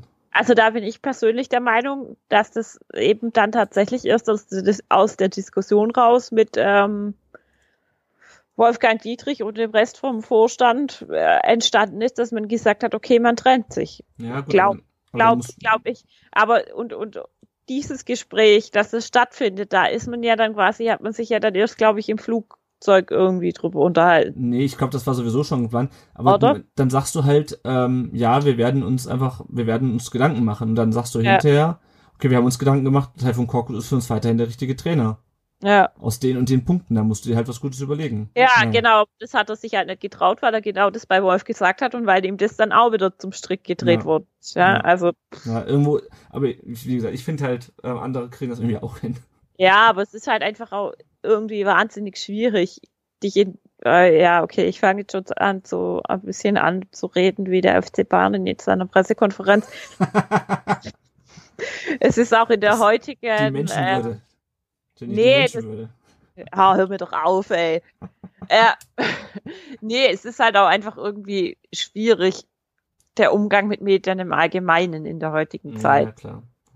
Das ist so, das, das siehst du ja selbst in der Lokalpolitik, da werden ja manchmal Aussagen hochgekocht und umgedreht. Äh, die hast du so gar nie getroffen oder so, ja. Und, und, Mhm. und dann heißt es nachher, ja, der hat das, das und das gesagt. Und ja, keine Ahnung. Ich, ich finde es, also mir persönlich wurde das alles ein bisschen zu überbewertet. Ja, es ist auch nicht das, das keine Ahnung, es, mich nervt halt einfach, weil es schon irgendwie, es war halt irgendwie schon einfach ein krasser Gegenspruch und oder ein krasser äh, Gegensatz zwischen äh, Worten und Handlungen hinterher. Ähm, ja, ich hätte man hätte es geschickter lösen können, aber ich äh, Ja, ich glaube, da können wir, können wir noch einen eigenen Podcast zu aufnehmen, wenn wir wollten, Definitiv. um das Thema zu diskutieren. Ähm, wir haben aber noch Fragen bekommen, auch zum Thema Reschke. Die Michaela fragt auf Facebook, ob wir es auch komisch finden, dass Reschke auf der Trainerbank Platz nimmt. Bei Korkut hat es wohl immer nur die letzten 15 Minuten gemacht. Ähm, ich glaube ehrlich gesagt nicht, dass das was auszusagen hat. Ich glaube, der hat mal lieber manchmal den Blick von oben. Ich glaube nicht, dass es was mit Vertrauen zum Trainer zu tun hat, oder? Ich kann es nicht beurteilen. Wie machen es denn die anderen? Also ich ich, weiß es nicht. Also ich habe gestern gesehen bei den Bayern saß, ich habe irgendwie vorhin noch mal ein paar Zusammenfassungen angeschaut vom letzten Wochenende. Äh, da saß Salihamidzic beispielsweise auf der Bank. Also ja. Gut. Ja, und, und bei, bei Leipzig letztes Jahr Hafenhüttel saß, glaube ich, auch immer dabei, oder? ja, der war ja auch Trainer. Nee, nee, nee. Rangnick meinst du? Ja, oh, ja, Rangnick. Oh, Ja, Entschuldigung. das ist bei Leipzig auch nicht so einfach, weil jetzt sitzt ja auch quasi der Trainer und der, der Sportdirektor auf der Bank, weißt du, in Leipzig. ja, ja, Entschuldigung. Also ich, ich meinte, Rangnick saß bei Hasenhüttl. ja, ja, genau. Ja, also So. ich glaube auch nicht, dass das was, was zu sagen hat. Also der wird ihm ja nicht sagen, hier, äh, stell mal um und mach das und das und das. Der will wahrscheinlich Nee, ich- einfach mitfiebern. Und, Ich äh, glaube, im, im Endeffekt hat halt auch das mit dem, die letzten 15 Minuten runtergehen auch den Sinn, dass äh, Reschke halt auch oft nach dem Spiel bei den Spielern ist. ja. Also wir haben ja da auch bei dem, ähm, als er da Nicolas Gonzalez getröstet hat, da war er Ja, ja auch relativ schnell, schnell auf dem, auf dem Feld und hat Stimmt, ihn ja. da in den Arm genommen und geherzt. Und das muss ich ehrlich sagen, das finde ich dann wieder ein positives Zeichen, dass der dann doch auch an der Mannschaft dran ist und halt sich auch dann doch für die Befindlichkeiten interessiert Ja, und das gehe ich, da gehe ich aber sowieso von aus, dass er das macht, ja. ja, dass es halt irgendwie so ein bisschen familiär ist, weil das heißt, ich glaube nicht, dass man das bei jedem Sportdirektor so, Ja. Ja. dass das jeder so macht, oder? Keine Nee. Ahnung. Nee, ich, Reschke war ja, glaube ich, auch früher Jugendtrainer. Ähm, Ich glaube schon, also wie gesagt, dass er, ich halte ihn auch weiterhin für jemanden, ich weiß, da widersprechen mir einige auf Twitter wieder. Ich finde, er hat die Mannschaft gut zusammengestellt. Ähm, Ja. Den persönlichen Umgang mit Spielern, der ist mit Sicherheit auch gut. Was halt die Medien und die Öffentlichkeit angeht, hat er noch ein bisschen Probleme. Ähm, Ja. Gut. Also ich, ich würde das nicht überbewerten nee, mit, mit dem Thema Trainer. Und ich finde halt auch, ähm, wenn wir uns jetzt gerade mal die Wutpressekonferenz vom FC Bayern angucken, dass dann Uli Hoeneß noch nachtritt gegen Mi- Michael Reschke, hat halt schon auch eine gewisse Aussagekraft. Ja. Also für, äh, ich, man sagt ja immer so ein bisschen getroffene Hunde bellen, ne? Ah, Und ähm, dementsprechend ist er ja, glaube ich, schon ein bisschen sauer, dass er den Reschke nicht mehr bei sich hat, ne? Wenn er, wenn er solche Dinge sagt. Aber ich glaube, äh, eigentlich dürfen wir zu dem Thema FC Bayern gar nichts sagen, weil wir sonst vielleicht eine Unterlassungsklage am Hals haben, wenn, wenn die uns irgendwie anhören. Also, sorry, ich habe das nicht gesagt. Ähm, ihr habt euch das eingebildet. ja, ich wollte gerade sagen, du willst ja die Menschenwürde des FC Bayern achten, ja, also ähm, gut. Ach, Nochmal hör- kurz zurück zum VfB. Ähm, Tobias hat noch gefragt, auf welchen Positionen sollte man sich im Winter verstärken? Ähm, ich denke mal, dass wir auf jeden Fall eventuell noch jemanden irgendwie für die, also ich glaube defensiv, wenn die alle mal wieder ähm, klar im Kopf werden, sollte die Mhm. Defensive eigentlich relativ safe sein. Äh, wir brauchen halt eventuell noch ein bisschen mehr, aber es hängt auch drauf an, was Ja, Der- Bums. Hängt auch davon ab, genau. Wir brauchen ein bisschen, ich wollte es Variabilität sagen, aber wir können es auch Bums Ja. nennen. ähm, das hängt auch, glaube ich, ein bisschen einfach davon ab, was Weinziel jetzt machen will. Ja, der muss halt Mhm. jetzt gucken, wie er spielt. Ob wir dann noch jemand für die Außenbahn holen, ich weiß es nicht. Aber das könnte ich mir am ehesten auch vorstellen. Ja. Ansonsten, Ja, ja, wir müssen halt, wir müssen halt auch sehen, was mit Pavard passiert. ja. Gut, wobei Weil- ich denke, der wird im, Winter, im Sommer erst gehen. Ich glaube nicht, dass der im Winter abhaut. Ich weiß es nicht. Ja. Hm, hm, Weil, weiß nicht, wa- war es Barcelona oder Madrid, die irgendwie, Barcelona war an Holger Badstuber dran. Da gab es doch mal da diesen Bericht. Ja, ja, Dies- gut, aber das halte ich für ein Gerücht, dass die an Bartstuber dran sind. Ja, ja, aber dass sie einen Innenverteidiger suchen, halten wir mal nicht für ein Gerücht. Nee, das stimmt. Das Ja. stimmt, ja. Und äh, wenn die halt ankommen, dann, also würde ich dann schon auch verstehen, wenn Reschke sagt, okay, ich gebe den für keine Ahnung wie viele Millionen im, im Winter ab. ja. Um dann auch, ja, eventuell so. Ja, solange er da nicht zum Bayern geht, wäre ja schön. Ja, ja, richtig. Die letzte Frage, die wir noch bekommen haben von Florian, ist der Kader breit stark genug aufgestellt auf allen Positionen? Da haben wir ja im Grunde schon drüber gesprochen. Da haben wir schon ein bisschen drüber gesprochen, ja. Genau. Ja, also insgesamt ist es halt ähm, frustrierend ein bisschen jetzt, hatten wir schon gesagt, wir spielen jetzt in Hoffenheim äh, am Samstagabend. Die haben jetzt, äh, die haben gestern, glaube ich, 3-3 gespielt in der Champions League. Ähm, ich hoffe halt einfach, dass wir irgendwie überraschen und mal so richtig einen raushauen. Äh, mhm. Das haben wir nämlich irgendwie, also so richtig einen raushauen, das haben wir, ich weiß nicht, wann wir das gefühlt gemacht haben. Also auch in der, ähm, auch in der, in der Rückrunde haben wir dann nicht so wirklich, da haben wir uns halt immer so durchgewurstelt, ja. Ja. Haben uns halt ja. Punkte geholt, aber so richtig so die krasse Leistungssteigerung hat man ja auch nicht gesehen. Ich glaube, das recht, letzte Raushausspiel war das, wo wir damals dann irgendwie gegen Hoffenheim 5 zu 2 gewonnen ja, haben in der, ja. in der Abstiegssaison. Ähm, ja, also keine ja, Ahnung. aber im Endeffekt ähm, auswärts auf, in Hoffenheim waren wir jetzt noch nie so richtig schlecht, dass wir auf den Sack bekommen haben. Also ich glaube, da haben wir doch letzte Saison 0-1 verloren. Ja. Das Jahr davor war die Zweitligasaison. Und das Jahr und davor, da haben wir, glaube ich, ich weiß es nicht mehr, aber. Und, ja. und wieder, das, wieder das Jahr davor war Timo Werner Küsschen-Affäre. Ja, ja, stimmt. Ähm, ja, also müssen wir mal gucken, dann gegen die Eintracht ähm, zu Hause, keine Ahnung. Also das war schon beeindruckend, äh, was sie da am Freitag gemacht haben gegen Düsseldorf. Auf der anderen Seite haben die halt auch gegen äh, den VfB 2 gespielt. Mit Zimmer und, und, und äh, Zimmermann und ähm, Kaminski. Und Kaminski in der Innenverteidigung. Ähm, ja, ich bin mal gespannt. Also es ist auf jeden Fall nicht einfach. Und danach kommt, glaube ich, dann schon irgendwann äh, Augsburg auch. Oh Gott. Ja, genau. Gut, ich würde sagen, dann haben wir jetzt zum letzten Spieltag alles, ähm, was zu besprechen gibt, besprochen. Oder äh, fällt dir noch irgendwas ein, worüber wir reden sollten? Glaube nicht. Über sportlich. Also es ist auf jeden Fall nicht schön gerade, aber wir, uns bleibt nichts anderes übrig, als halt zu warten jetzt mal wieder. Ja, nicht schön, aber wir müssen halt durch. Ja. Gut, dann besprechen wir noch ein paar weitere Themen rund um den Brustring. Äh, der VfB 2 ist momentan äh, Platz 12 in der Regionalliga Süd. Ich hatte es vorhin schon angesprochen, die hatten nur drei Auswechselspieler jetzt beim letzten Spiel, äh, das sie auch verloren haben beim Tabellenletzten aus Dreieich. Ähm, stehen jetzt im unteren Mittelfeld. Ähm, ich glaube, Thomas Sitzelsberger wurde dann auch nochmal interviewt und äh, zu dem Thema auch, wie es sein kann, dass die zweite irgendwie nur drei Auswechselspieler hat und ob man versucht, die zweite ausbluten zu lassen. Und er sagt aber nein, wir wollen uns auf jeden Fall in der Regionalliga halten. Ähm, ja. Ja, genau, das 1-2 in Dreieich, davor 2-2 gegen Pirmasens. Die A-Jugend hat äh, zuletzt in Ingolstadt 1-0 gewonnen, ist momentan Vierter, das heißt, die haben sich wieder ein bisschen berappelt. Die B-Jugend hat in, äh, gegen Wiesbaden 4-1 gewonnen, am Samstag voll im Spiel gegen Dortmund, sind jetzt Fünfter. Und was ich ganz interessant fand, hinterher, äh, der, die Nachwuchsarbeit vom VfB hat ja einen eigenen Twitter-Account, at Jung und Wild.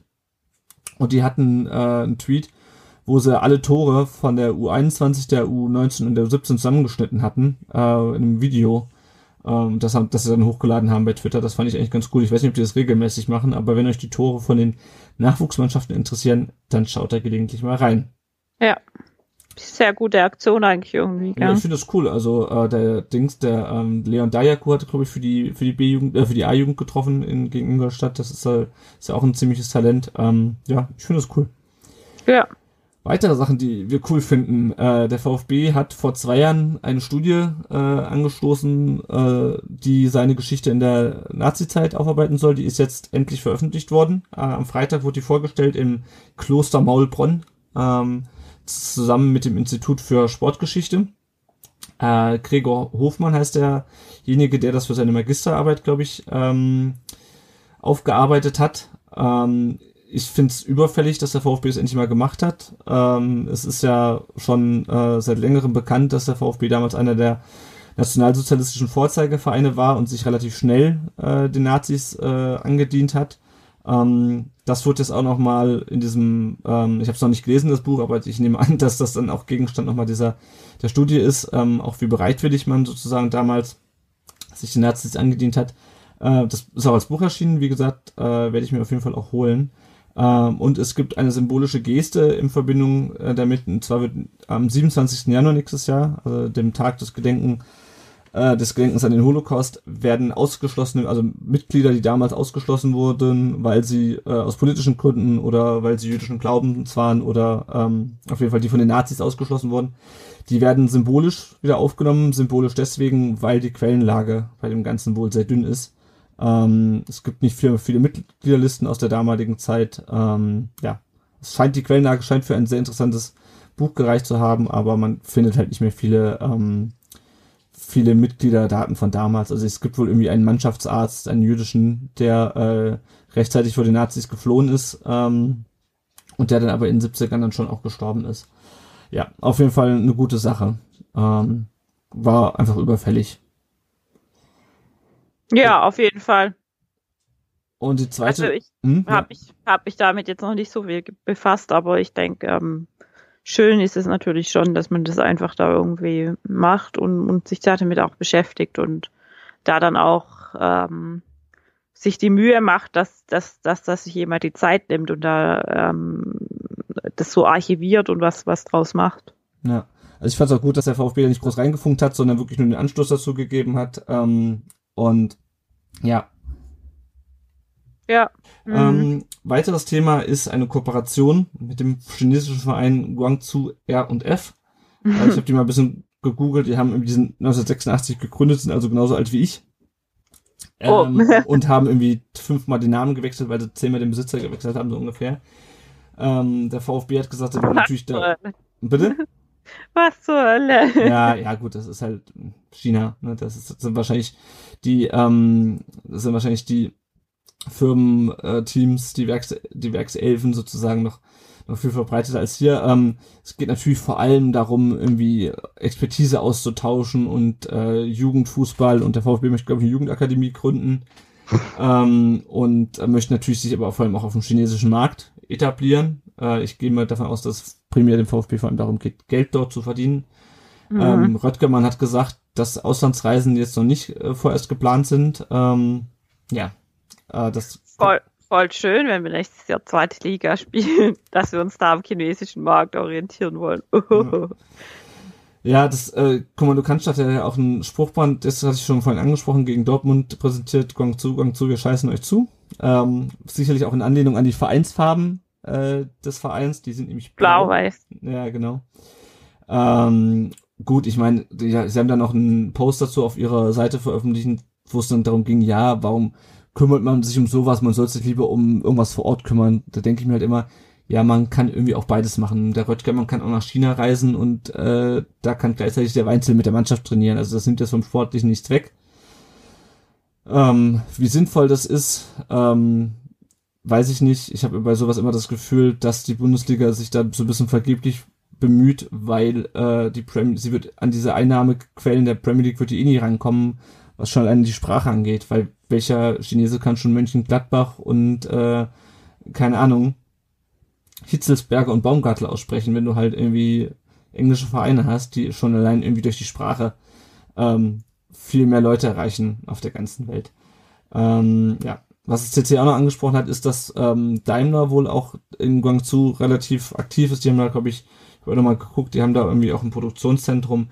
Ich kann mir durchaus auch vorstellen, ähm, dass das äh, auch so ein bisschen in Richtung Wirtschaftspolitik geht, was ja im Grunde ja auch der Grund ist, warum jetzt die U20 von China letztes Jahr versucht hat, in der Regionalliga mitzuspielen. Das ja. ist ja quasi von, ähm, geht auch ein bisschen von der Wirtschaftspolitik äh, der Bundesregierung aus, dass man halt in China ähm, aber Handel mit China treiben will und dementsprechend dann auch der DFB und auch die Vereine irgendwie ähm, da so ein bisschen ähm, auf der auf der gesellschaftlichen Ebene die Kontakte knüpfen sollen. Und ähm, ich sag mal Daimler schadet es wahrscheinlich auch nicht ähm, wenn der örtliche Verein mit dem VfB kooperiert. Also ich bin mal gespannt was es in der Zukunft bringt.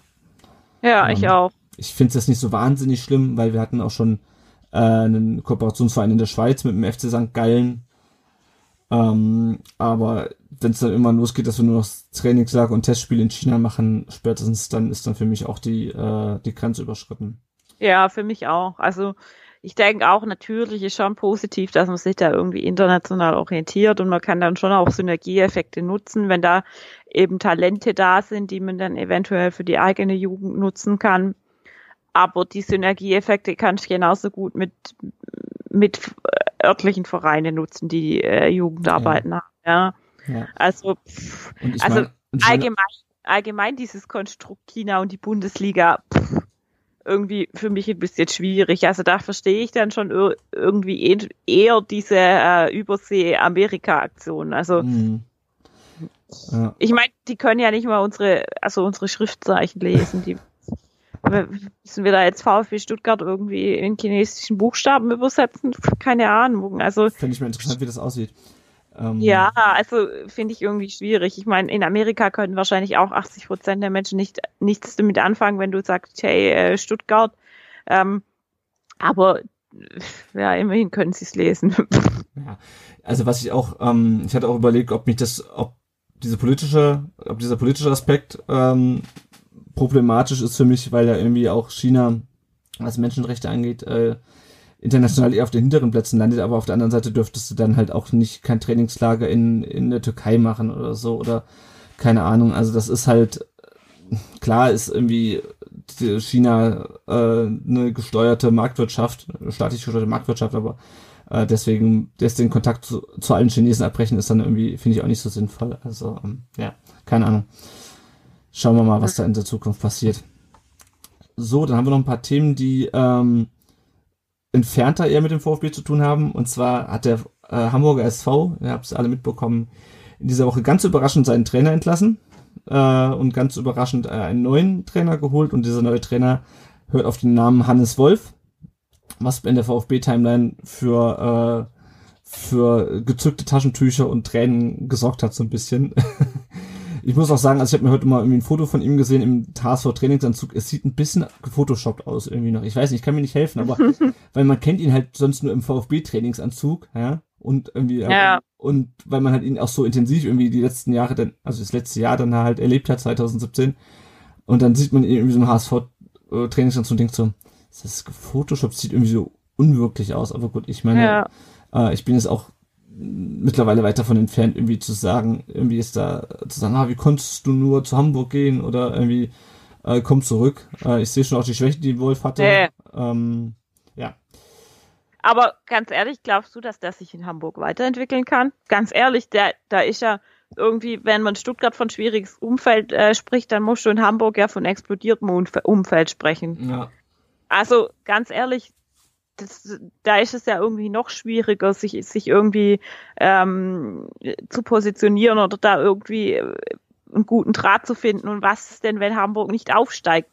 Dann ist der Hannes Wolf für ewig verbrannt, meiner Meinung ja, nach. Ist auch, dann ist er wahrscheinlich auch weg, gehe ich von aus. Genau, genau, ja. und dann kannst du seine, seine Karriere halt dann auch vergessen. Also ich, ich verstehe irgendwie nicht, irgendwie ist das so ein bisschen masochistisch, was der da macht, meiner Meinung nach.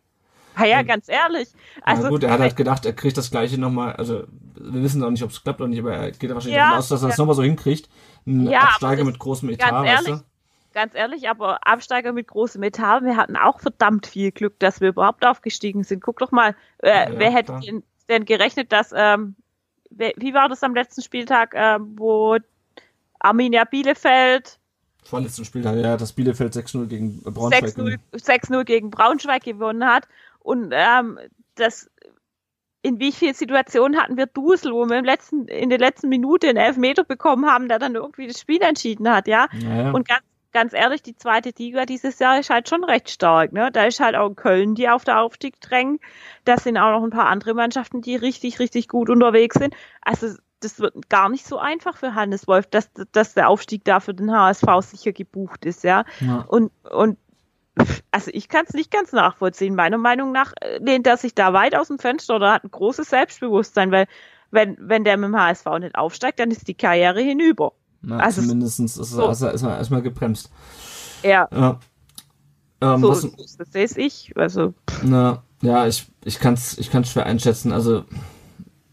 Und ob er sich, also ich, so wie ich das mitgekriegt habe, die ähm, Fans von den äh, die Reaktion von den HSV-Fans waren jetzt auch nicht so begeistert. Also die hätten, glaube ich, schon lieber an Titz festgehalten, weil Titz für die irgendwie so ihr Hannes Wolf war. Ja, ja wobei ich glaube auch den HSV-Fans ging es ein bisschen ähnlich wie uns im Frühjahr. Die haben einfach keinen Bock, dass schon wieder der Trainer gewechselt wird. Ja. Ne? Weil Hamburg hat ja damit jetzt wieder vorgelegt. Ich glaube, die haben jetzt immer noch wieder zwei Trainer mehr entlassen als wir in den letzten zehn Jahren. Ja, die haben sich halt gedacht, ach ja, Stuttgart hat, da müssen wir jetzt auch mal. Und dann Mhm. holen wir doch gleich mal den Ex-Stuttgarter irgendwie. Ach, was weiß ich. Ja. Ja, nee, nee, aber ich, meine Meinung ist, dass Hannes Wolf sich da damit keinen Gefallen tut. Ja, ist halt die Frage, was die Alternative gewesen wäre. Bei einem Bundesligisten, äh, der traut sich wahrscheinlich auch nicht so einfach, ihn zu verpflichten. Äh, vielleicht als Co-Trainer, aber das ist halt irgendwie auch, naja. Was ich noch ganz inter- interessant fand, ähm, ein Trainer, ein Ex-Trainer vo- vom VfB, der woanders unterschreibt, bedeutet natürlich auch immer, dass wir Geld sparen.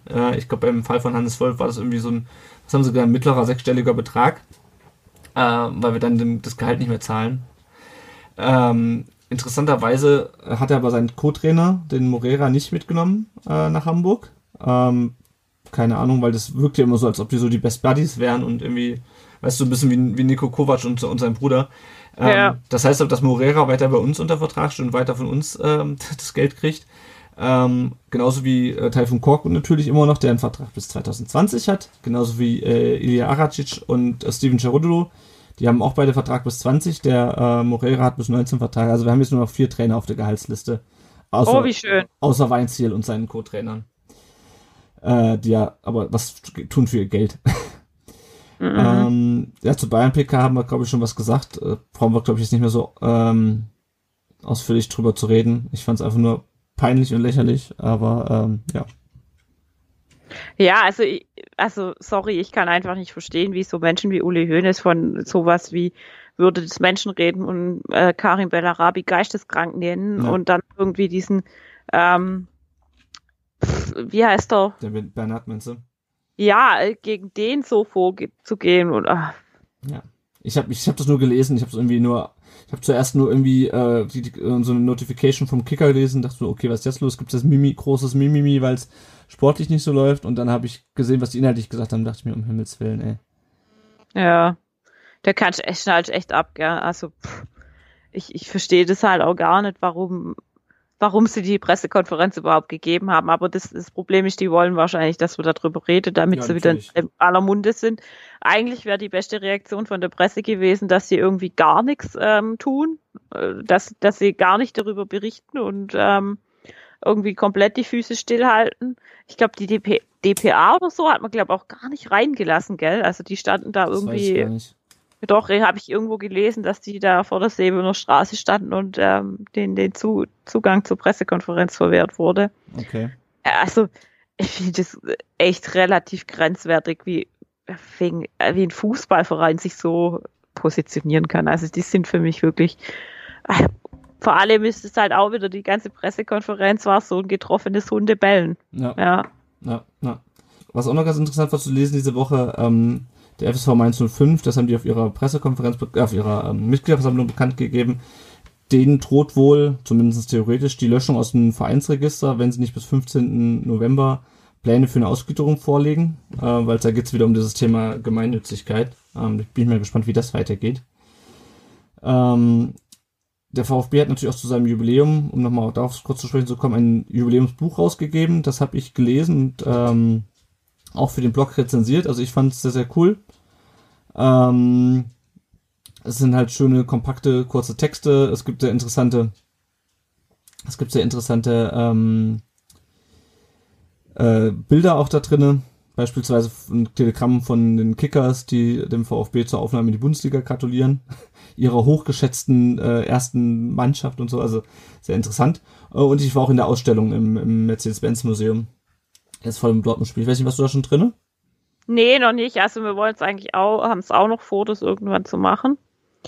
Aber bisher sind wir noch nicht dazugekommen. Ja, es ist auf jeden Fall ganz interessant. Ich finde es ein bisschen klein. Es ist irgendwie nur ein Raum in diesem riesigen Museum, wo tausend Autos drin stehen. Ähm, aber es ist ganz cool, weil du hast beispielsweise irgendwie das Trikot von Semi Khedira 2007 oder diese Unterschriftenliste äh, pro altes VfB-Wappen und so. Also die Ausstellung selber ist schon echt gut gemacht. Ja, also ich habe auch jetzt schon nur Gutes davon gehört und würde es mir auch echt ganz gern noch irgendwann angucken. Ja. Hast du dieses äh, Video gesehen, was der VfB hochgeladen hat mit dem Fan, der jetzt 100 Jahre alt geworden ja, ist? Ja, das ist ja voll süß irgendwie. Ich fand total geil. Und vor allem, wo er gesagt hat, ja. ohne den VfB wäre mein Leben nicht denkbar. Und ähm, ja, also sehr coole, sehr coole Aktion. Der war irgendwie sehr sympathisch, der Typ. Wäre irgendwie voll cool, wenn der mal unser Gast wäre. Den hätte ich voll gern mal irgendwie mit dem über die alten Zeiten irgendwie das müssten, das müssten, das müssten wir echt mal hinkriegen. Äh, ja. Also falls du es zufällig hört, dann melde dich bei uns, Karl ja. Oder falls, falls seine Enkel oder Urenkel zuhören und uns den Kontakt herstellen lassen, vielleicht kann er uns mal für ein kurzes Telefoninterview zur Verfügung stehen. Ach, der hat bestimmt Skype. Der hat zwei Fernseher. Ach so, ja, stimmt. Gut, ähm, letzte, vorletzte Sache noch, ähm, aus der Fanszene ist auch noch ein Buch äh, hervorgegangen jetzt, und zwar hat der Markus Schmalz vom Kommando Cannstatt ein Buch rausgebracht mit erste, namens Erste Runde Westmanier äh, mit dem VfB durch Europa. Da hat er, ähm, blickte auf so ein paar Europapokalspiele zurück. Ähm, ist, glaube ich, auch sehr interessant. Äh, ist es mhm. am Donnerstag rausgekommen, äh, Mittwoch rausgekommen, jetzt gestern. Okay. Ähm, kann man sich, glaube ich, äh, auch am Fanstand holen beim CC. Ähm, ja, finde ich auf jeden Fall auch sehr interessant. Also, äh, wenn ihr das, äh, wenn euch das interessiert, ähm, guckt da mal beim nächsten Heimspiel. Ähm, und äh, das gibt's dann wahrscheinlich auch ganz normal im Handel zu kaufen.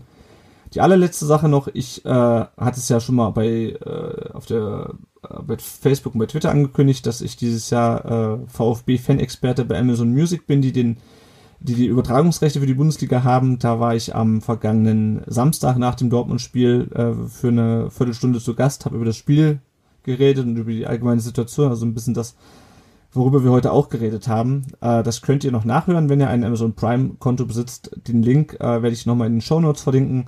Findet ihr auch bei Muss uns ich bei auch noch machen. Twitter. Hast du noch nicht Muss gehört? Nee, noch nicht. Also ich habe tatsächlich, wo du das geschickt hast in unserer Gruppe, habe ich nur kurz geguckt, ob es geht und war da, glaube ich, aber war ich auf Arbeit oder war ich irgendwo anders unter. Ah nee, das hast du, glaube ich, hast du das direkt nach dem Spiel geteilt? Nee. Nee, ich habe es erst, erst am nächsten Tag geteilt. Ah ja, da war ich dann irgendwo unterwegs und konnte es gar, gar nicht anhören, aber muss ich auf jeden Fall noch nachholen. Wie war es denn eigentlich so? Ja, Was ich fand's äh, war, war sehr interessant. Also man wird ja. so reingeschaltet, da läuft noch die Musik und dann wird man anmoderiert. Ähm, ich war ja vorher noch nie im Radio, mhm. vor allem zumal das ja auch live war. Äh, ja. Wir beim Podcast haben wir immer den Vorteil, dass wir nicht live sind, sondern nur falls mhm. noch alles Blödsinnige und alle äh, Aussätze, die wir haben, rausschneiden können. Ähm, ja, war aber sehr interessant und ähm, okay.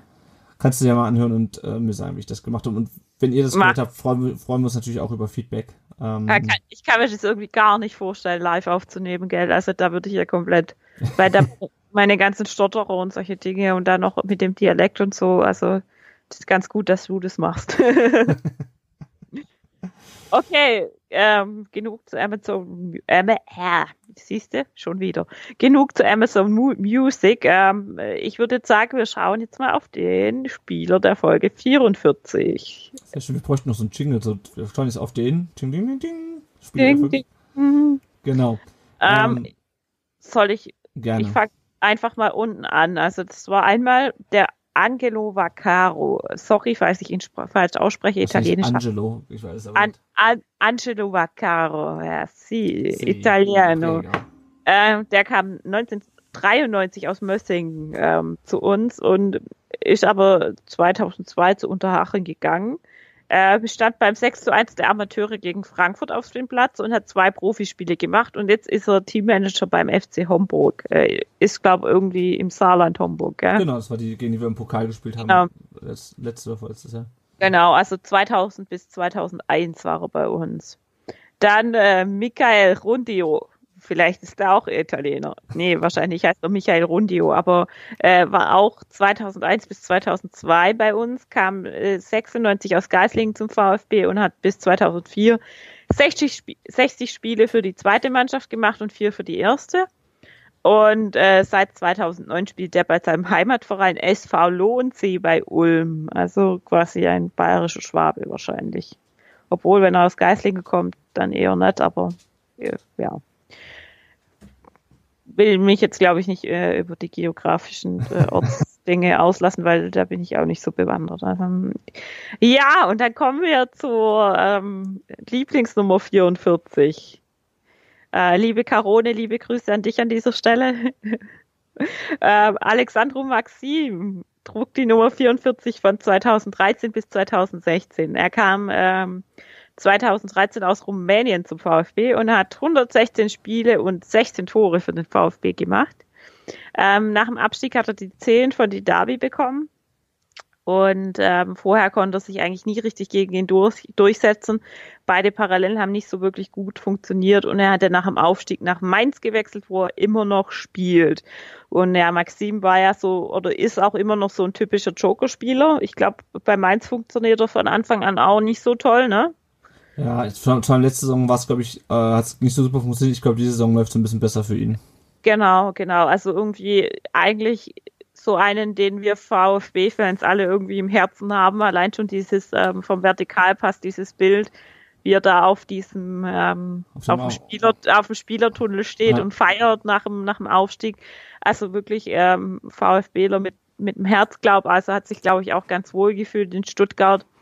Ähm, ist, glaube auch ab und zu immer mal wieder dort, auch bekannt durch seine etwas schrilleren Outfits. ähm, irgendwie so ein bisschen der Trendsetter schlechthin. Ähm, Trendsetter kann man sich jetzt so bestreiten. Und ja, also äh, für mich ist klar, dass ähm, meine Stimme definitiv äh, für Alexandro Maxim ist. Wie sieht's ja. bei dir aus? Ja, ganz klar auch. Also ähm, ich habe mir immer erhofft, dass er noch so richtig seinen krassen Durchbruch hat. Der ist ja. leider nie so richtig gekommen, aber trotzdem auch angesichts der Konkurrenz natürlich. Aber genau. der war einfach einfach die drei Jahre, die er die vier Jahre, die er bei uns war, war er schon äh, immer auch ein wichtiger Teil der Mannschaft. Eine Mannschaft, die in diesen Jahren leider sehr schlecht war. Ähm, aber nichtsdestotrotz ist er natürlich ein würdiger, eine würdige Nummer 44 für mich. Äh, ich, noch kurz, wer die Folge 43, äh, bei der Folge 43 der Spieler der Folge war, war Thomas Geier. Und ähm, ja, ihr könnt natürlich auch auf dem Blog abstimmen, äh, ein letztes Mal. Ja. wir werden uns was Neues überlegen für die nächste Folge. Äh, was Müssen wir dann, wir dann mit, ja. euch, mit euch machen.